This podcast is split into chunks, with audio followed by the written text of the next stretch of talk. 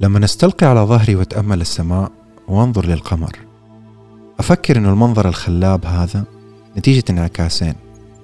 انعكاس ضوء الشمس على القمر وانعكاس الضوء الناتج على عيني. هذه هي القوانين الفيزيائية اللي مو بس تحكم حدود كرتنا الأرضية بل تتحكم في جل الفضاء المحيط بنا اللي نسميه الكون. معاكم أخوكم عبد الجليل الرياضي وهذا برنامج نيوتون برنامج هدفه تبسيط النظريات الفيزيائية وسردها بطريقة يفهمها الكل لأن العلم ليس حكرا على فئة معينة من المجتمع. أهلا بكم في حلقة جديدة من نيوتون. هذه الحلقة هي الجزء الثاني من حلقة القوة السحرية للكون اللي هي الجاذبية. هذه القوة المتسببة في إيجاد كل شيء في كوننا من مجرات ومجموعات شمسية وكواكب. حتى أصغر الجزيئات والذرات ما كانت حتكون لولا هذه القوة العجيبة. تكلمنا في الحلقة السابقة عن أرسطوطل وعلماء الإغريق وكيف كانت أول التجارب في موضوع الجاذبية.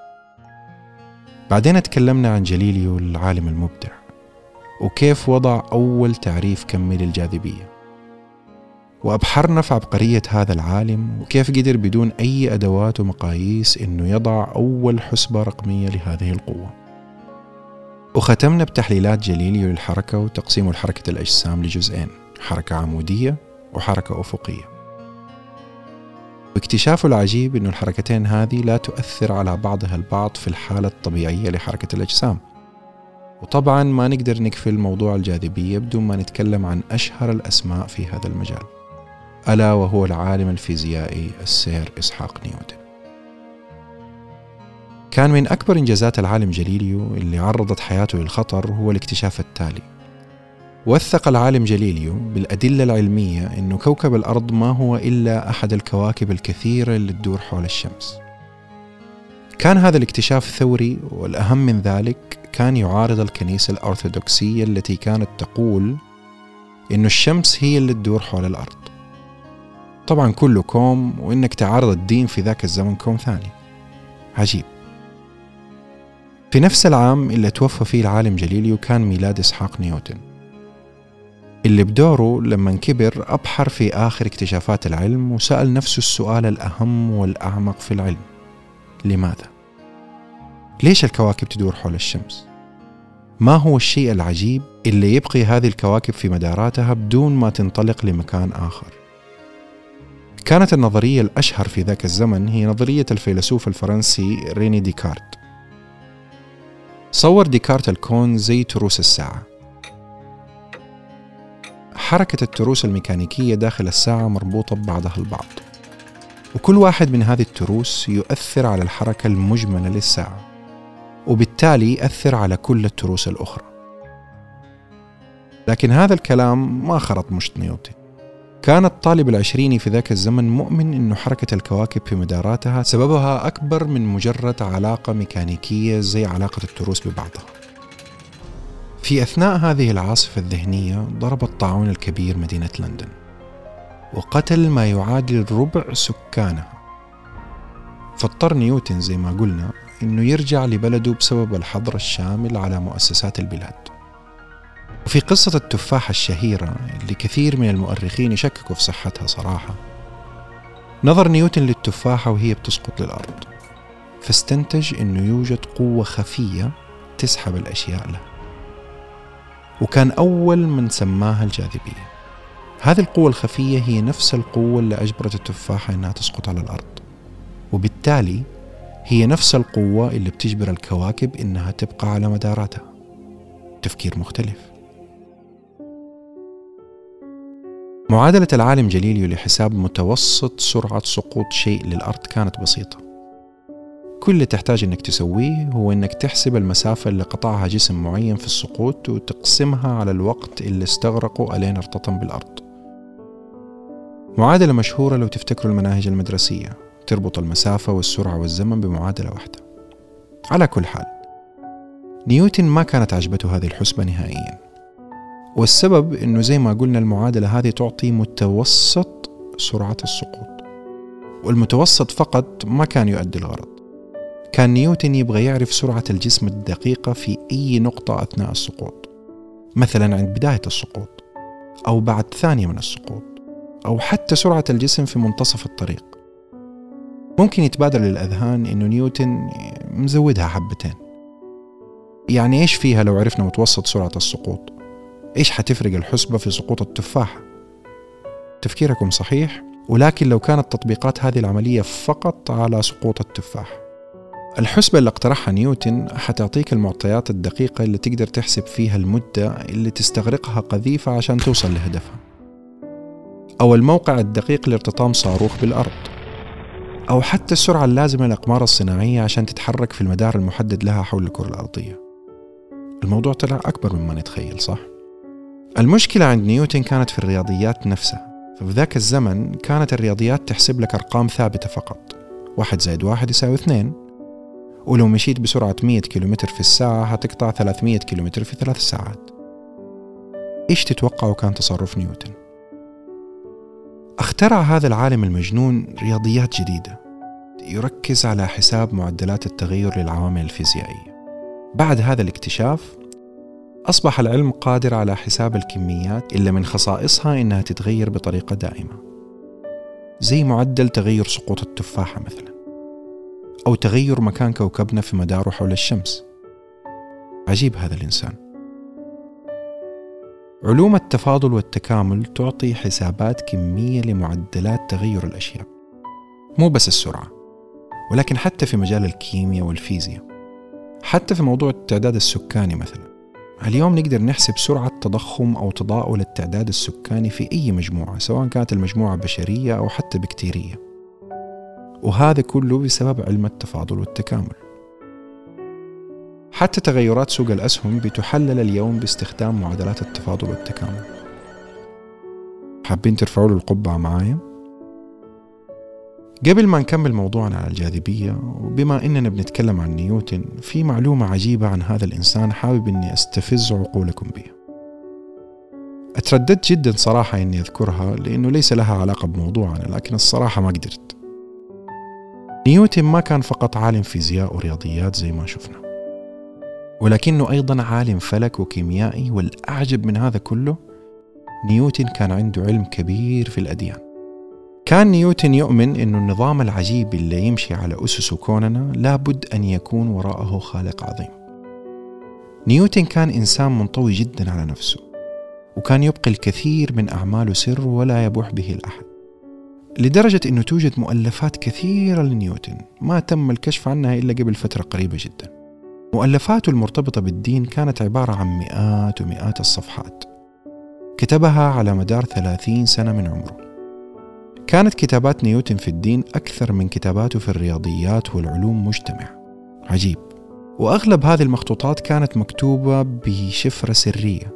يعني ما كان كلام عبارة عن حروف مجمعة.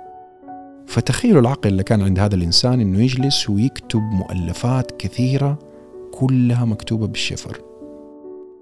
على العموم في هذه المخطوطات قام نيوتن بحسابات رياضية للماضي. وربط الاستقراءات الدينية بالمعلومات العلمية وأعاد صياغة التاريخ رقميا وحسابيا إلى 980 سنة قبل الميلاد. قاد هوس نيوتن بالأديان أنه يضع استقراءات وحسابات علمية لإجراء عمليات حسابية للمستقبل أيضا. كان نيوتن مصمم أنه يضع تقويم زمني يحدد فيه متى ينتهي الزمن ومتى تبدأ علامات الساعة بالظهور. إيش تتوقعوا كانت النتيجة اللي توصل لها نيوتن؟ السنة هي عام 2060 ميلادي متخيلين معايا؟ يعني بعد أربعين سنة فقط هل تتوقعوا نيوتن على حق؟ أو حسبته زي حسبة الماينز مثلا اللي قالوا إنه العالم حينتهي في 2012 الله أعلم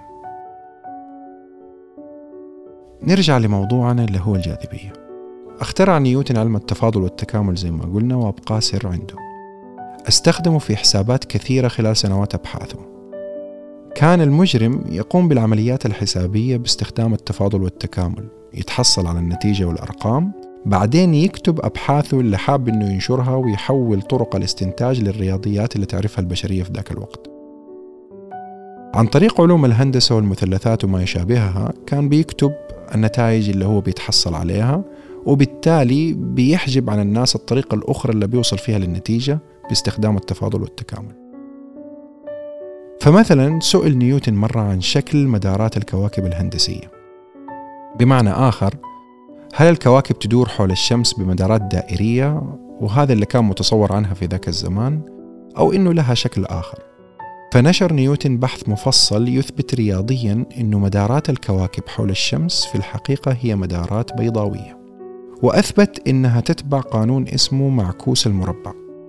القانون بكل بساطة يقول إنه لو كان الكوكب بعيد عن الشمس مرتين حتكون الجاذبية أضعف أربع مرات.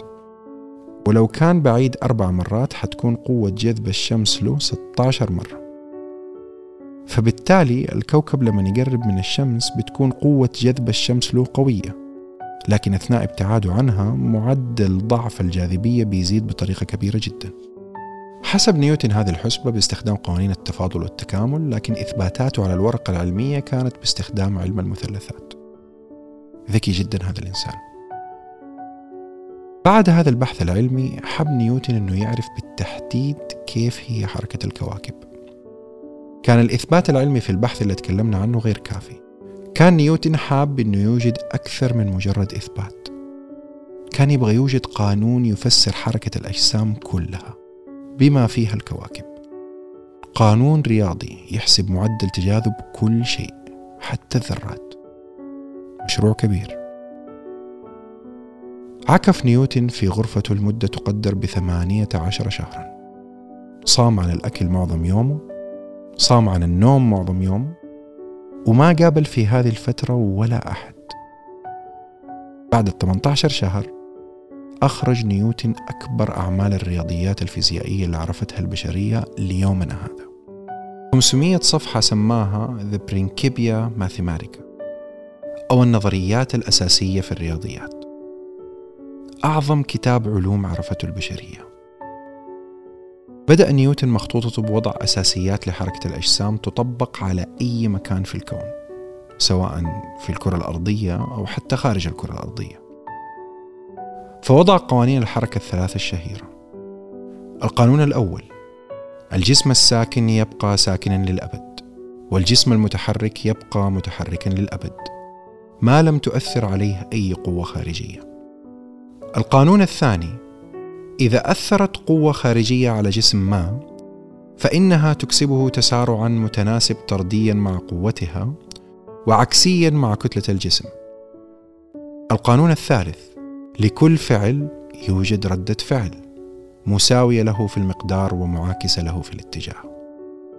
كل هذه القوانين أعطت الفرصة للعلم أنه يصنع أحدث آلاته بما فيها الصواريخ الفضائية اللي تستكشف الكواكب الأخرى في نظامنا الشمسي أو حتى تسافر لأبعد من هذه النقاط عشان تستكشف الكون. طيب ما انتهينا من كتاب نيوتن. عشان يثبت نيوتن أن قوانين الحركة على الأرض هي نفسها قوانين الحركة في الفضاء صمم تجربة فكرية عجيبة.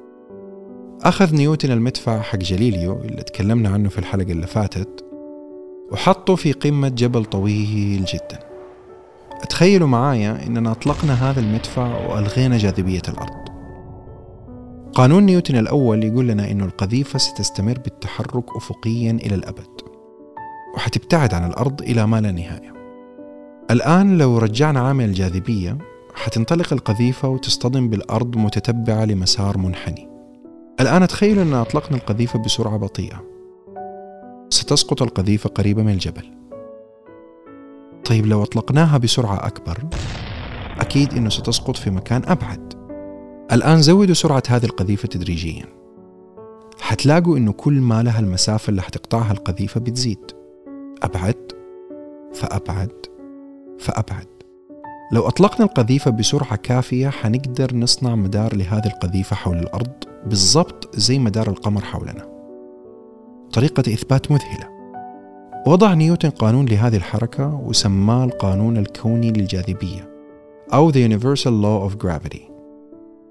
وحط القانون هذا في معادلة رياضية واحدة. هذه المعادلة اللي بسببها قدرنا نحسب مدارات الأقمار الصناعية وكل المحطات الفضائية.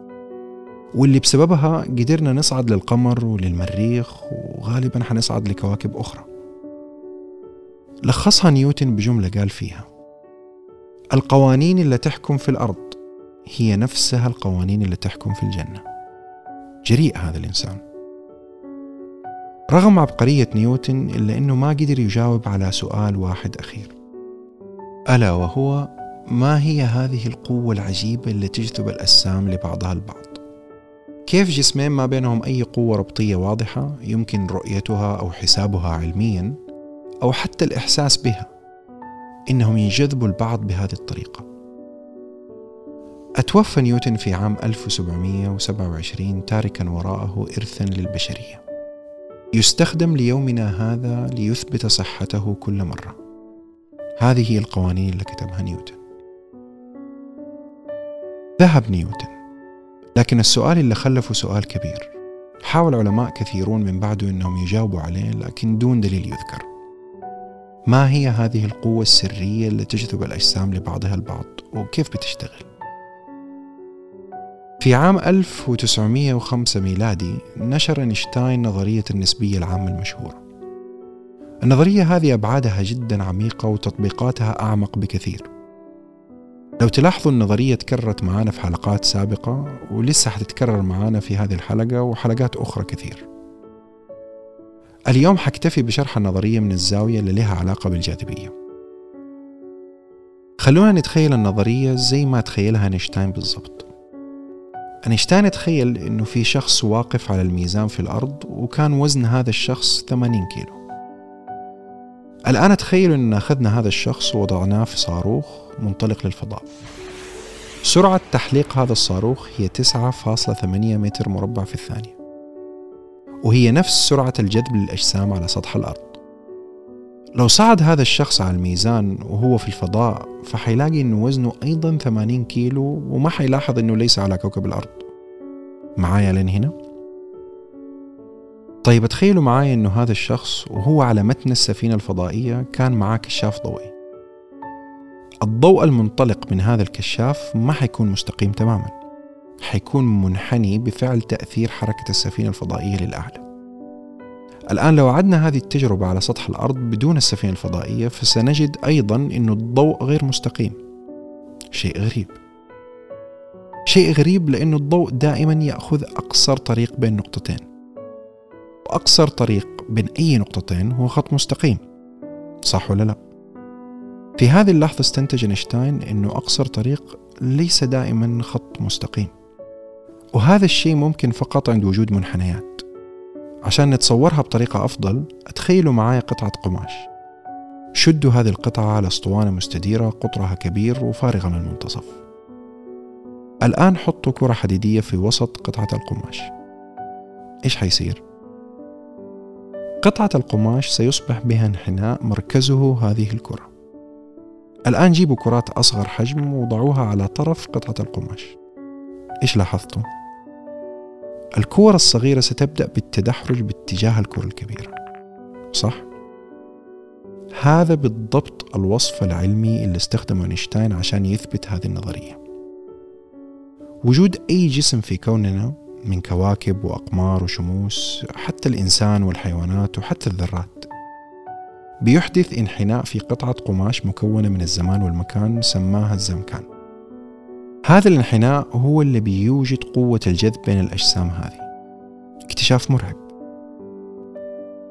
أينشتاين أثبت كلامه هذا بحسابات رياضية معقدة جدا حتى هو نفسه ما كان قادر يسويها فاستعان بصديق له في هذا المجال. لكن نظرية إينشتاين النسبية العامة غيرت كثير في مسار العلم والأهم من هذا كله أعطتنا تفسير منطقي للقوة السحرية اللي نسميها الجاذبية. ما عاد الزمان والمكان قيم ثابتة تمضي بتعاقب الليل والنهار ولكنها الآن قيم كمية متغيرة يمكن حسابها والتحكم بها. اتحد العلماء من أرسطوطل لجاليليو لنيوتن وأخيرا إينشتاين في فهم تفسير هذه القوة العجيبة اللي تبقي كل شيء في الكون على ما هو عليه. مين يعرف إيش مخبئ لنا العلم في المستقبل؟ ومن هو الاسم الجديد اللي حيضيف للعلم اكتشافات من شأنها إنها تغير العالم للأبد؟ ممكن يكون أنت أو أنت لا أعلم. في كل الأحوال لا تنسوا تشاركوا هذه الحلقة من نيوتون وتعطوني آراءكم وتعليقاتكم على وسائل التواصل الاجتماعي. حسابنا في إنستغرام هو نيوتون dot podcast وفي تويتر نيوتون بودكاست. هنهي حلقتنا اليوم باقتباس لنيوتن ألا وهو؟ الحقيقة هي وليدة الصمت وساعات طويلة من التأمل. دمتم بود ولا تنسوا العلم ليس حكرا على فئة معينة من المجتمع.